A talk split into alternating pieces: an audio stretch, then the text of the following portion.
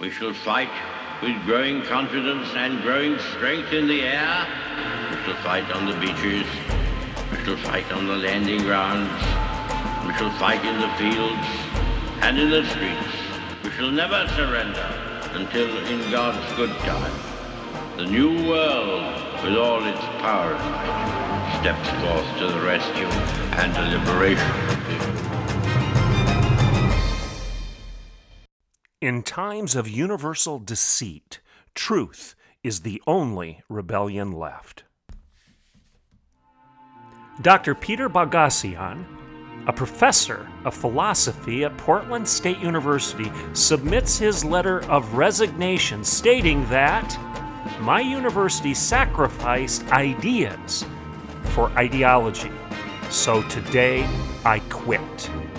I'll cover this story and where I agree with Dr. Boghossian, as well as where I disagree. I'm Dr. Everett Piper, and this is The Rebellion. Welcome to today's Rebellion. As we wrap up the week, I want to go back to education. It's always my go to because I obviously have made the argument over and over again that where education goes, so goes your culture, so goes your country, so goes your nation, so goes your church, so go your kids, and thus so goes your family. And here's an example of what's going on out on the far left coast, up in the northwest, Portland State University. Portland State University recently had a professor of philosophy announce his resignation. And in his letter of resignation, he says, The more I spoke out against the illiberalism that has swallowed Portland State University, the more retaliation I faced. I think I'm pronouncing his last name properly, but if you've heard differently, forgive me for this. It's Peter Boghossian, B O G H O S S I A N. Peter Boghossian. And he has resigned. Now, he's not a Christian. He and I would disagree on a lot of things. But I think that he and I agree when it comes to the issue of academic freedom and intellectual liberty. Now, we come close to agreeing on what classical liberalism is, but he and I might disagree a little bit there. I'm going to share this story with you, and then I'm going to share a response that I got from one of my former Oklahoma Wesleyan University students, an alumnus now, who accused me of being guilty of indoctrination. Let's take a break. I'm Dr. Everett Piper, and this is The Rebellion, and I will be right back in a couple minutes. Welcome back to The Rebellion. So, the story of the day, the story that I'm choosing to cover right now, is this letter of resignation from uh, Peter Boghossian. uh, Dr. Boghossian is a professor of philosophy, was a professor of philosophy at Portland State University. He had been there for the past 10 years, a decade. And I'm going to read portions of his letter of resignation to you. He submitted it to the provost of Portland State University, Dr. Susan Jeffords. And here's what he says He says, Dr. Jeffords, I am writing to you today to resign as assistant professor of philosophy at Portland State University. And then he goes on and says this Over the last decade, it's been my privilege to teach at the university. My specialties are critical thinking, ethics, and the Socratic method. And I teach classes like science and pseudoscience and the philosophy of education. But in addition to exploring classic philosophers and traditional texts, I've invited in a wide range of guest lecturers to address my classes from flat earthers to Christian apologists to global climate skeptics to Occupy Wall Street advocates. I'm proud of my work. Now, full stop right there. Uh, I don't really appreciate uh, Christian apologists being lumped in with flat earthers, which is implicit in his uh, litany, his uh, examples that he gives of uh, guest speakers that he's brought into his classes. And in fact, in the next paragraph, he explains that uh, I think he really did int- intend to, to lump Christian apologists in with flat earthers and uh, uh, other people of questionable uh, intellectual capacity, I suppose. Um, so don't think that as I go through this show that I'm agreeing with everything this guy says. I don't. But here's the thing: he's resigning because he's being he's being uh, persecuted. He's suffering intellectual persecution, ideological persecution at the hands of the Portland State University faculty and students. And he's sick and tired of it. And he's saying, enough is enough. I'm not going to allow you all to browbeat me with your foreclosed thinking, your closed minds, your immaturity, and your temper tantrums. And in all of that, I agree with him 100%. Good for you. Good for you, Dr. Boghossian. I appreciate the dilemma that you've been in. Let's go on with his letter of resignation. He says this I invited those speakers not because I agreed with their worldviews, but primarily because I didn't. From those messy and difficult conversations, I've seen the best of what our students can achieve questioning beliefs while respecting believers, staying even tempered and challenging circumstances and challenging ideas and even changing minds. Okay? Okay, good. Uh, from those messy conversations, I've seen the best that our students can achieve questioning beliefs while question, excuse me questioning beliefs while respecting believers that's okay that's okay. You can question beliefs while respecting believers. He then goes on and says this I never once believed, nor do I now, that the purpose of instruction was to lead my students to a particular conclusion. Rather, I sought to create the conditions for rigorous thought to help them gain the tools to hunt and furrow for their own conclusions. This is why I became a teacher and why I love teaching. Now, here's where the good doctor and I would disagree. And if you remember, when I had Michael Knowles on as a guest several episodes ago, Michael Knowles would disagree too. Because essentially, what the good doctor is arguing for right now is kind of an intellectual vacuum, value neutrality which I would argue is the same thing as an intellectual and moral vacuum. If all things are neutral, then there is no value to anything. There's no positive or negative. Everything's neutral. And therefore, when there is no positive, there is no negative. You've created a vacuum. In this case, not a vacuum of physics, but you've created a vacuum of philosophy, a vacuum of virtue, a vacuum of values, a vacuum of veritas, truth. And therefore, what happens to vacuums? Vacuums are always filled. Now, Dr. Boghossian would probably say that's fine. Let the students fill those vacuums with their own conclusions. In fact, that's his exact language. I'm going to read this paragraph to you again and listen to what he's saying in light of my explanation and my challenge of his worldview. This is his word, his language. This is what he wrote again. I never once, excuse me, I never once believed, nor do I now, that the purpose of instruction was to lead my students to a particular conclusion. Do you hear him?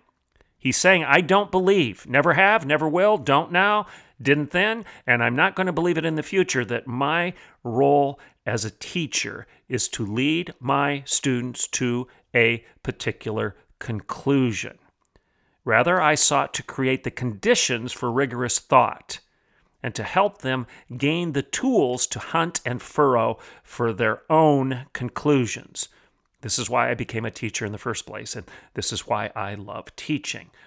Close quote. Now, let me go back and pick that apart once again. He says, I never once believed, nor do I now, that the purpose of instruction was to lead my students to a particular conclusion. Full stop. Really? You don't believe it's your responsibility as a teacher to lead your students to a particular conclusion? Why? Why not? And doesn't your resignation presuppose that you're quitting because you couldn't lead your students to given conclusions? Now, granted, the conclusions you were seeking were open mindedness, uh, the acquisition of tools to hunt and furrow, as to use your language, uh, the ability to be a critical thinker, the Uh, aptitude for rigorous thought. This is your language. This is this this is this professor's own language. So he obviously did have certain goals, certain things, certain ideas that he wanted his students to embrace. The idea of rigorous thought, the idea of critical thinking skills, tools that allow you to hunt and furrow for solid conclusions rather than fallacious ones. He teaches Socratic logic, by the way. So if somebody just threw Socratic logic to the wind and said, you know, logic be damned, I would assume that the professor would challenge them and say, why? Defend your position.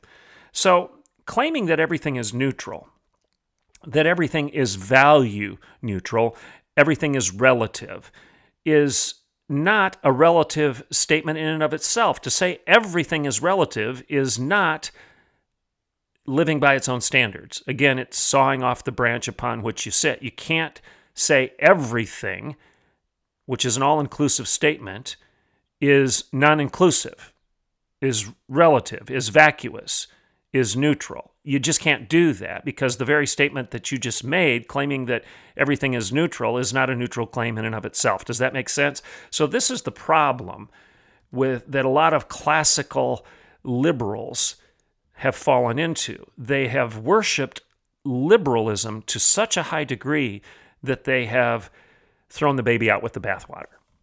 And they're suffering for it right now. And that's what's happening to this man. He's suffering the consequences of throwing the baby out with the bathwater. I champion his spine and his courage.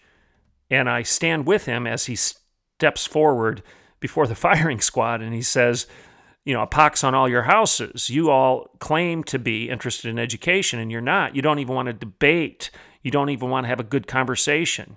You're you're uh, Uh, terrorizing and you're penalizing and you're silencing and you're censoring and you're canceling all those that disagree with you. This is not classical liberalism. This is not the liberal arts academy. This is not what good education is supposed to be about. He's 90% correct, but the 10% where he's wrong is his assumption that this could all happen in a moral vacuum. This could all happen when all ideas are relative. No, they're not. He wouldn't be resigning if all ideas were relative because he wouldn't care to resign. He would just say, Que sera, sera, live and let live. It doesn't matter what you believe as long as it works for you. No, he can't go there. At the end of the day, he has to drive his stake into some ground that's solid. And at that point, in that moment, he has he's actually admitting that there has to be an objective value, an objective objective standard out there. Like C.S. Lewis says, he can't do any measuring without a measuring rod outside of those things being measured. And you can't measure the intellectual bankruptcy of Portland State University and its students and its faculty. You can't judge them as being morally and intellectually vacuous, which is what he's doing. You can't judge them as being ideological fascists rather than proponents of academic freedom, which is what he's doing. You can't make those judgments unless you have a measuring rod outside of the thing that you're measuring. You can't make judgments unless you acknowledge some standard of judgment. There has to be a judge in order to have justice. And that judge can't be you, it can't be me, it has to be something outside of you and me. It has to be something like Lady Justice with a blindfold, holding the scales, recognizing that the facts are what matter, and that she can't lift the blindfold and peek, because when she does, she's inserting her own emotions into the equation.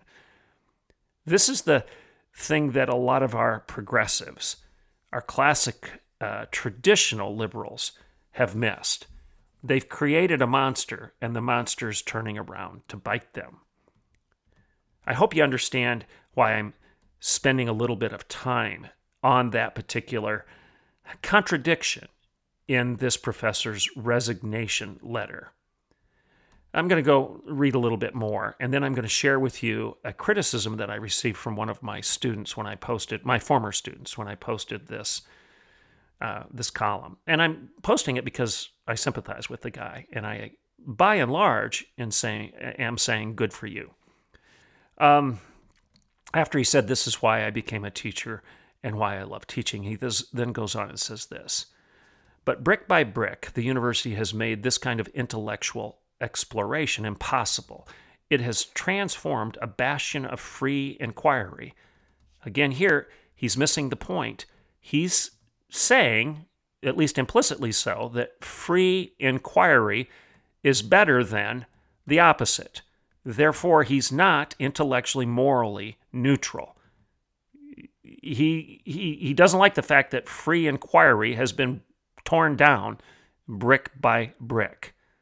Again, his value neutrality betrays itself here. He goes on. He says the university has transformed itself from a bastion of free inquiry into a social justice factory whose only inputs are race, gender, and victimhood, and whose only outputs are grievance and division. Standing ovation. Spot on. Thank you for pointing that out. When you start elevating social justice, justice defined by society, which by definition is justice defined by power, the populace, the rule of the gang, when justice is defined by the gang rather than defined by the Bible, you're not going to have a positive end. And that's exactly what we see in the academy today. The ivory tower is crumbling because society defines justice today. Well, what's society? It's 50% plus one. That's what society has become. If you've got 50% plus one, then Gavin Newsom, in all of his lunacy, will continue to be the despot of California.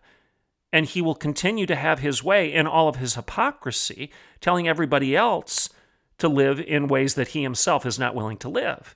Because society is now defining what's just in California. It's social justice rather than biblical justice, constitutional justice, natural law justice. It's now social justice, and that never ends well. People in Cuba believed in social justice. Castro was a proponent of social justice. Chavez was a proponent of social justice. Mussolini and Hitler, they were proponents of social justice. The list goes on and on. Robespierre and the French Revolution, proponents of social justice. When you cast aside natural law, common sense, sense that's common, when you cast aside justice as defined by God and now have justice as defined by government, which is 50% plus one, society, social justice, you're going to have inputs of race and gender and victimhood, and you're going to have outputs, outcomes, behaviors of grievance and division. And I would add this vengeance and violence and vice. And I've said this a thousand times on this show. So, again, good for this man. Thank you for standing up and growing a spine and saying enough is enough. I'm not going to be told what to teach, and I'm not going to be shamed for doing so. And I'm not going to allow this uh, the, the SJW, BLM, A, LGBTQIA alphabet soup of selfishness and victimization and vice. I'm not going to allow all of that grievance, that selfish, juvenile self focus to rule the day in my classroom. Good for you. I'm glad you said it.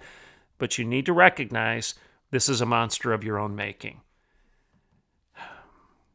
Classical liberalism has to be grounded in liberty.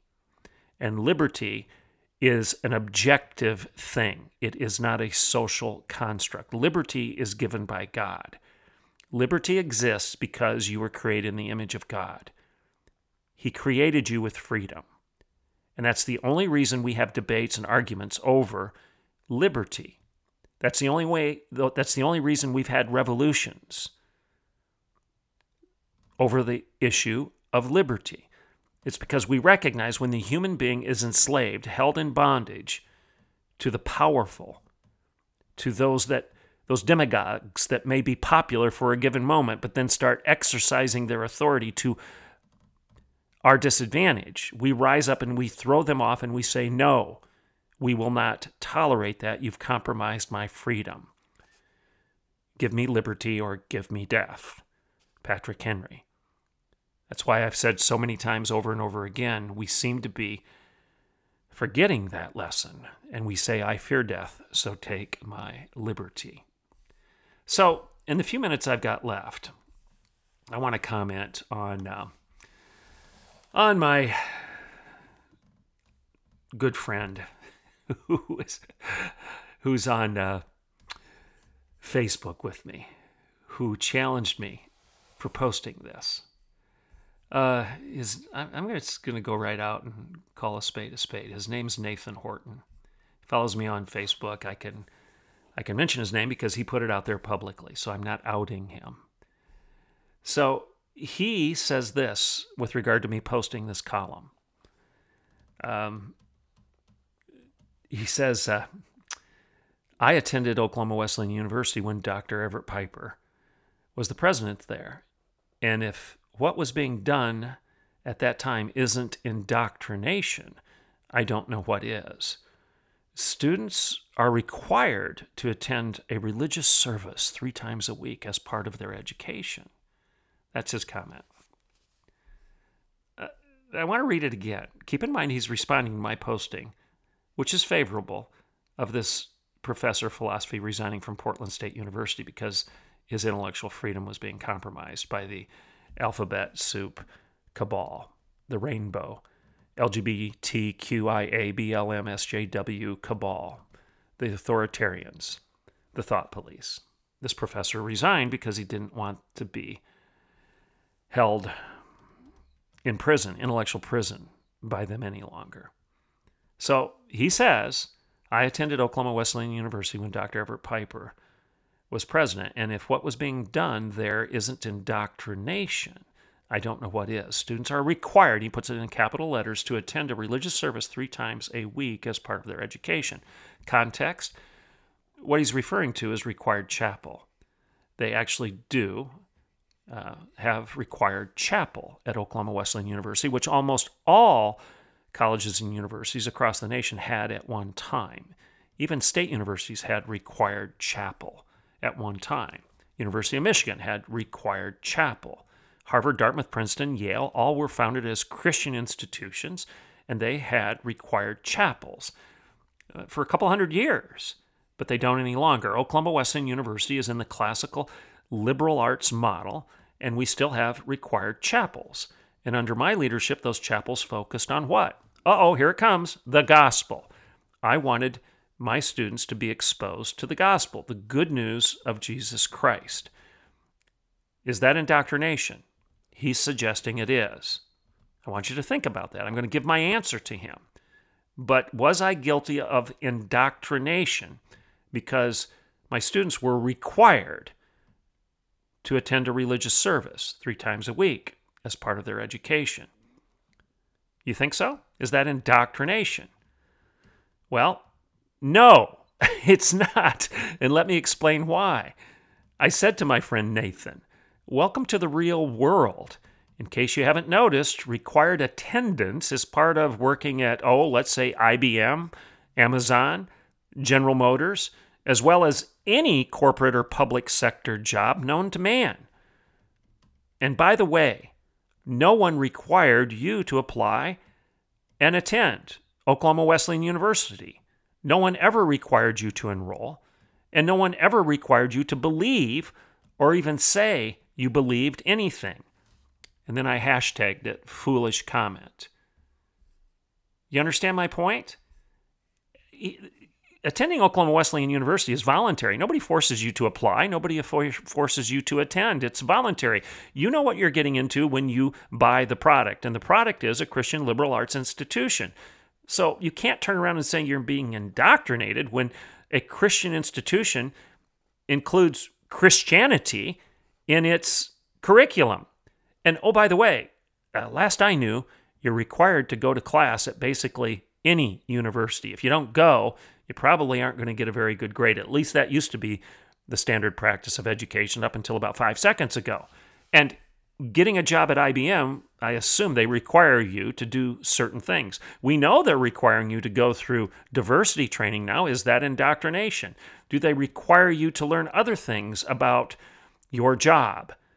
Is that indoctrination? Does the word requirement presuppose indoctrination? Well, of course not. That's a foolish comment. I then go on and I said this. I said, being right required to attend class, being required to attend practice if you're an athlete, being required to go to work if you've got a job on campus or otherwise, being required to attend training sessions in the job you now hold. All of these requirements are no different than being required to go to chapel. And again, Nathan, no one forced you to apply to attend Oklahoma Wesleyan University. You knew what the product was before you bought it. And no one ever forced you to agree with anything that was ever presented in chapel. There was no forced ideology and there was no discipline or negative consequence. You weren't graded down if you disagreed with what you heard about in chapel or in class or any place else for that matter. Your statement is just silly. He responded and said this I'm trying to understand. Is your claim that there is forced ideology or discipline for disagreement at non Okwu universities? If yes, could you explain what's meant by forced ideology? Would that be a presentation of only one ideology as correct? For example, teaching only creation but not evolution. No, and I said, you're dodging, Nathan. You, you've been caught in your false claims and your lack of logic, and you're merely moving the target now to avoid getting shot. Not the best debate strategy, in my view. So let's just stick to the point. The fact that Oklahoma Wesleyan University, or I right now on this radio show, am trying to convince you of the superiority of my worldview does not mean I'm guilty of indoctrinating you. You can turn the show off. You don't have to listen to me. And I'm not penalizing you if you disagree with me. I'm not taking your job. I'm not lining you up against the wall. I'm not going to shoot you. I'm not going to do anything negative to you. But I am going to try to convince you of the veracity of my claims. That's not indoctrination. That's good debate. That's good teaching. And to suggest otherwise is asinine. Uh, that's enough for the day. Remember this in times of universal deceit, truth is the only rebellion left. I'm Dr. Everett Piper, and this is The Rebellion.